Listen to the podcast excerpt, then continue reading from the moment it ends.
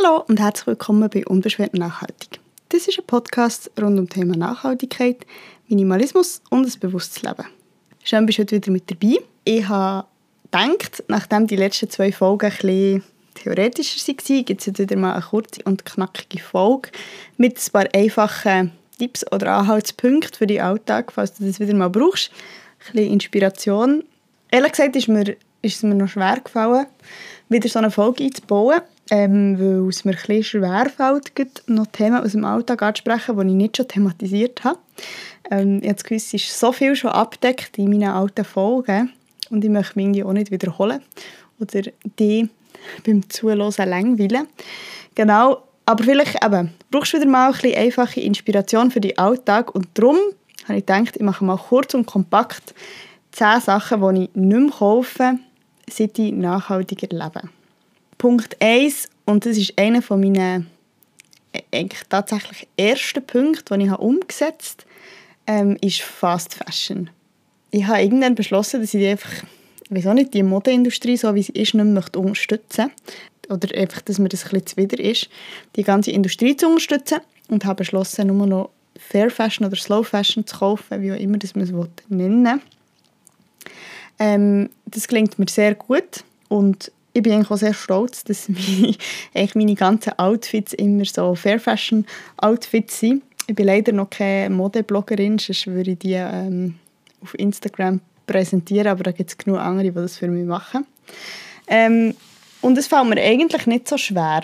Ich habe ein bisschen quasi das äh, Hobby-Shopping am Wochenende ein bisschen aufgeben. So. Das ist etwas, was ich früher auch gemacht habe. Aber tatsächlich finde ich das nicht so schlimm. Und was den finanziellen Aspekt angeht, glaube ich, dass sich etwas ausgleicht. Die Ferienmode ist ja oft relativ viel teurer als herkömmlich produzierte. Dafür ist ja Mode im Secondhand, äh, Secondhand-Mode auch wieder sehr viel günstiger und ich glaube, das gleicht sich etwa aus.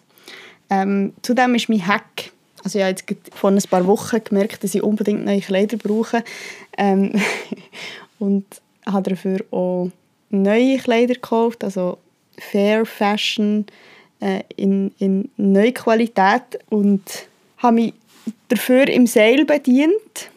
Ähm, und ja, das vielleicht als kleiner Lifehack, das ist schon immer auch sehr lohnenswert, weil es halt schon sehr auf das Portemonnaie kann gehen Genau. Meine Challenge ist immer ein bisschen trotzdem gut angelegt zu sein und mich in meiner Kleidung wohl zu fühlen, obwohl ich mich eben äh, nur in Fair Fashion oder Slow Fashion kleide. Ähm, ich möchte nicht öckig aussehen, ich möchte nicht, dass man mir angesagt, angesieht, ähm, dass ich sehr viel Wert auf Nachhaltigkeit lege in diesem Bereich. Ähm, und gleichzeitig eben ist es mir auch sehr wichtig, dass ich quasi meine Stimmung, mein Selbstbewusstsein mit meiner Kleidung kann unterstützen kann. Und bis jetzt klingt mir das sehr gut. Und ich glaube, die Ferienmodeindustrie hat hier einen sehr grossen Sprung gemacht. Es gibt unterdessen sehr viele verschiedene Labels mit sehr vielen verschiedenen Schnitten eigentlich für, für jedes Bedürfnis. Äh, es ist nicht mehr so, dass man jemandem unbedingt ansieht, dass er im Weltladen einkauft. Genau. Punkt 2 ist Haushaltpapier. Das ist im Zug von meiner Zero Waste respektive Low Waste, Less Waste ähm, Strategie aus meinem Haushalt verbannt worden und es funktioniert wunderbar. Ich arbeite sehr viel mit Lumpen, wo man waschen kann für irgendetwas fortzuputzen oder ja, einfach auch für ja, normale Putzarbeiten im Haushalt. Und wenn es mal wirklich etwas ist, wo ich möchte ködern nachher, ähm, nehme ich einfach WC-Papier. Punkt 3 sind Wegwerfprodukte im Bad. Das ist eine grosse Kategorie. Ich meine damit zum Beispiel Abschminkpads, ähm, aber auch so zum Beispiel so Beauty-Masken oder so. Das ist jetzt etwas, was ich noch nie wirklich gebraucht habe. Ähm, kommt jetzt aber noch weniger in Frage. Ähm, und im Bereich der Hygieneprodukte auch Slip-Einlagen oder Binden. Ähm, und mit dem konnte ich tatsächlich unglaublich viel Köder reduzieren im Badzimmer. Das heisst, ich verwende eigentlich einfach nichts mehr oder die wiederverwendbare Alternativen, also sei es Wäschlumpen für das Gesicht, äh, waschbare Abschminkpads, Slip-Einlagen und Binden aus Stoff.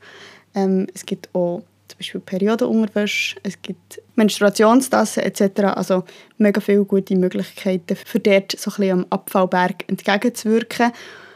Und gleichzeitig muss ich ehrlicherweise und fairerweise auch sagen, dass ich zum Beispiel Tampons immer noch brauche. Ich versuche dort, wenn möglich, ist leider äh, nicht für, alle, für jede Grösse schon umgesetzt, ähm, auf Bioqualität zu schauen ähm, und plastikfreie Produkte zu verwenden. Aber ja, für hier auch transparent und fair zu bleiben, ich habe noch nicht komplett alle Wegwerfprodukte im Badzimmer eliminiert, weil ich einfach noch nicht mit allem gleich gut Schlag komme. Aber wie gesagt, mit diesen Sachen habe ich schon sehr viel können verändern und reduzieren an Köder. Wenn dich das Thema interessiert, ich die Folge 17 bis 19 rein, wo es um Minimalismus und Nachhaltigkeit im Badzimmer geht. Und geht weiter in diesem Bereich ist Punkt 4, das sind Pflegeprodukte, die kein Naturkosmetiksiegel haben. Das ist, schon als Kind äh, bin ich sehr sensibel auf das Thema Tierversuch und viele tierversuchsfreie Produkte haben automatisch schon ein Naturkosmetik-Siegel. Das Thema ist mir aber nicht nur aus diesem Grund so wichtig, sondern auch, weil die Haut unser grösstes Organ ist und es wirklich gruselig ist, was in herkömmlicher Kosmetik und in herkömmlichen Pflegeprodukten alles drin steckt, wenn man sich mal ein bisschen mit dem auseinandersetzt. Und dazu kommt, dass ich grundsätzlich eh nur sehr wenig Produkte brauche und dann versuche ich eigentlich so nah wie möglich an der Natur zu bleiben, wenn man das so sagen kann. Das klingt immer so ein bisschen klischiert, aber für das Gesicht zum Beispiel arbeite ich eigentlich nur noch mit Öl und ähm, nicht mehr mit einer Gesichtscreme. Dann geht so ein die gleiche, halt ein die gleiche Kerbe. Punkt 5. Ähm, Reinigungsmittel, die kein Ökosiegel haben. Auch hier gilt für mich an erster Stelle, weniger ist mehr. Ähm, ich habe zeitlang sehr viel mit Hausmitteln gearbeitet. Ähm, also nur mit Hausmitteln, weil ich das ein mega spannendes Gebiet finde. Zum Teil bin ich zurück auf richtige Putzmittel, zum Beispiel beim WC-Reiniger. Aber ich versuche dort immer noch mich sehr minimalistisch zu halten und eben, wenn ich mal tatsächlich etwas brauche, oder zum Beispiel einen Abflussreiniger, weil es einfach nicht anders geht und ich mit Hausmitteln nicht mehr weiterkomme, versuche ich wirklich immer darauf zu achten, dass es eine Art ein Ökosiegel hat, weil das Zeug einfach alles in die Kanalisation geht. Und darum ist es mir wirklich sehr wichtig, dass eine gewisse biologische Abbaubarkeit da ist. Genau.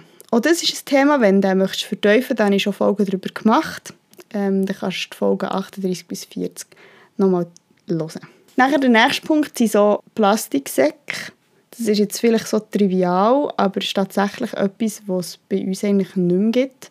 Also zum Beispiel beim Einkauf, weder zum den Einkauf heimtragen, dann nehme ich einfach meine eigene Tasche mit oder im Notfall den anderen Papiersack, den ich wieder brauchen kann, um ähm, auch Karton zu recyceln zum Beispiel oder ähm, Altpapier.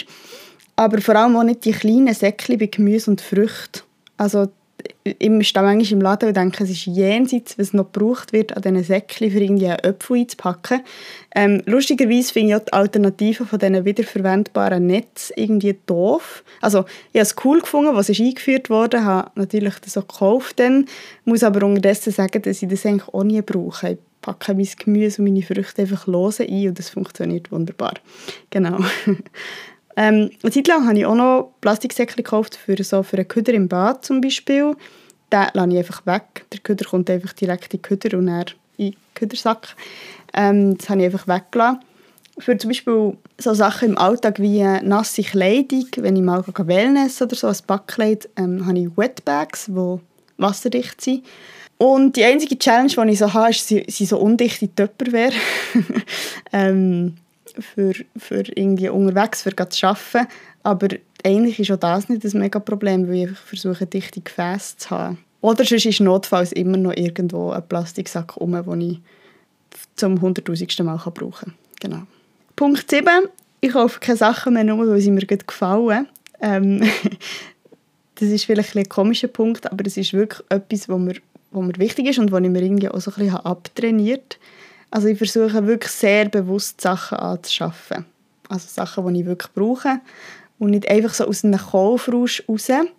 Ich kenne das Gefühl aber noch, ähm, zum Beispiel in Ikea oder ah, ich weiß auch nicht, einfach manchmal, also das passiert mir zum Beispiel manchmal schon im Secondhand-Laden oder natürlich auch im, im Internet, wenn man irgendwie so stöbert und dann denkt, oh, das wäre noch gut, das wäre noch gut, das kostet nicht so viel, das habe ich auch schon lange wollen ich bin mir das aber in dem Moment meistens sehr bewusst und habe wie so ein meine Strategien entwickelt, wie ich dem entgegenwirken kann. Also zum Beispiel mit Wunschlisten oder mit Regeln. Also dass wenn ich, wenn ich mir etwas Neues kaufe, dass etwas Altes muss gehen und dann muss ich mir schon überlegen, ja, habe ich wirklich etwas, das jetzt ausziehen und dann meistens erledigt sich das auch wieder.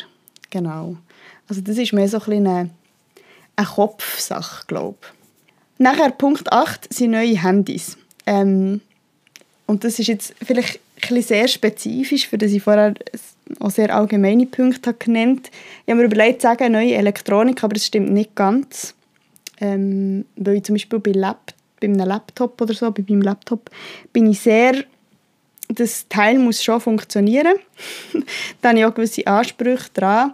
Beim Handy zwar eigentlich auch, aber vielleicht eben auch nicht so richtig. Also ich habe mir vor etwa drei Jahren ein iPhone 8 gekauft, Secondhand. Und bin immer noch sehr zufrieden mit dem. Das Einzige, es könnte eine bessere Kamera haben. Ja, aber sonst, also es funktioniert. Es ist nicht so groß wie ein neues Handy. Und letztes Jahr tatsächlich ist der Akku so am Ende gewesen, dass ich dachte, okay, jetzt ist Zeit für ein neues Handy zu kaufen. Und habe angefangen zu für ein neues Secondhand, also Secondhand, aber halt ein neues Modell. Und habe schon gedacht, ja, jetzt wäre es cool, ein kleines moderneres, mit vielleicht einer, einer neueren Kamera. Und dann ist mein Freund zu mir gekommen und gesagt, hey, bei diesen Handys kannst du den Akku einfach ersetzen. Und ich habe für 100 Stutz jetzt einen neuen Akku in meinem Handy und ein neues Glas drauf und es ist wieder wie neu. Und ich bin mega froh, dass ich nicht so ein riesengroßes Handy haben müssen kaufen Genau, aber beim Thema Handys ist, ist mir wirklich finde ich, gibt es mega gute Möglichkeiten, so refurbished Geräte, also Secondhand, wieder aufbereitete Geräte zu kaufen. Und das hat auch einen grossen Impact auf das Thema Nachhaltigkeit, die elektronischen Geräte. Genau. Punkt 9 ist Wasser. Also außer in Notfällen, wenn ich wirklich das Trinken vergessen und es unbedingt nötig ist, kaufe ich kein Wasser mehr im Laden in Plastikflaschen. Weil ich es einfach absurd finde, dass wir ein absolut Grundnahrungsmittel wie Wasser müssen kaufen und dann erst noch in Plastikflaschen. Ich habe eigentlich immer eine Trinkflasche dabei, die ich auffüllen kann mit Hahnenwasser und das ist wunderbar so. ähm, unter Punkt 10, für den ich ein länger kam, mir das etwas zu überlegen. Aber ich habe gemerkt, ich bin ja sehr ein Pflanzenmensch, ich habe mega gerne Pflanzen. Ich habe ein grünes daheim und das ist mir wichtig. Ähm, ich liebe Zimmerpflanzen, weil ich einfach finde, dass es eine mega schöne Atmosphäre gibt und ein gutes Raumklima. Aber ich kaufe keine Zimmerpflanzen mehr, weil es halt auch so ist, dass viele von unseren Zimmerpflanzen exotische Arten sind, weil die logischerweise sonst ähm, bei 25 Grad Raumtemperatur nicht überleben würden. Und sie kommen häufig von irgendwo. Also Aufzucht ist ein Thema, Bodenbelastung ist ein Thema, der Transport ist ein Thema. Ähm, zudem sind die Pflanzen relativ teuer und ich habe irgendwann beschlossen oder gemerkt, dass man ja eben Pflanzen immer aus einer anderen Pflanze ziehen kann. Das heisst, ich versuche eigentlich, wenn ich neu bin, bei einer Kollegin oder so und mir eine Pflanze gefällt, zu fragen, ob ich einen kleinen Ableger mitnehmen darf und mir den Nachwuchs selber zu ziehen. Das macht Freude, es spart Geld und ist auch umweltfreundlicher. Das waren die zehn Sachen, die ich jetzt ein aus meinem Leben habe gegriffen habe, relativ spontan. Mir nimmt es Wunder, wie es ist gegangen, die Folge zu hören. Ob du einverstanden bist mit mir, ob du das Gefühl hast, ich wichtige Sachen vergessen ähm, oder ja, was es vielleicht bei dir sind, welche Themen. Ähm, was du vielleicht aus deinem Leben hast gestrichen für nachhaltiger zu leben und wie es dir damit geht. Ich würde mich freuen, von dir zu hören. Du kannst mir ähm, Fragen, Kommentare etc. gerne zuschicken. Wie erfährst du die Folgenbeschreibung? Genauso wie der Link zu den genannten Folgen. Und ich freue mich sehr, wenn du mich und meine Arbeit unterstützt, sei es ähm, finanziell. Auch dort findest du einen Link in der Folgenbeschreibung. Also über ein Abonnement, über Kommentare, Bewertungen oder indem du den Podcast weiterempfiehlst. Und wenn du das Thema noch möchtest vertiefen möchtest, noch weiteres möchtest lernen oder Zusammenfassungen von anderen Folgen lesen, dann findest du das auch auf meinem Instagram-Channel. Danke vielmals. Ich freue mich, wenn du bei der nächsten Folge wieder mit dabei bist und wünsche dir eine gute Zeit bis dann. Hab's gut und bis gleich. Tschüss!